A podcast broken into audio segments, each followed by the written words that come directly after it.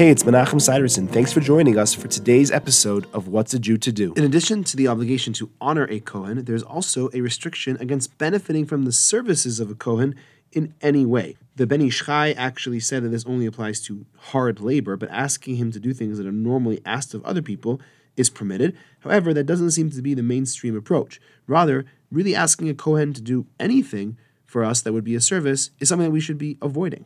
And some actually say that if one does so, they are moel behektish, which means they're deriving illegal benefit from sanctified items, because a Kohen is supposed to be designated to serve in the temple and not be used for mundane purposes. And this would apply even though there is no Beis HaMikdash in our day and age. Obviously, that's a pretty surprising halakha if you haven't heard of it before, but as we will see in days coming, it's not going to be as crazy as you think. Thanks for joining me. I look forward to seeing you tomorrow.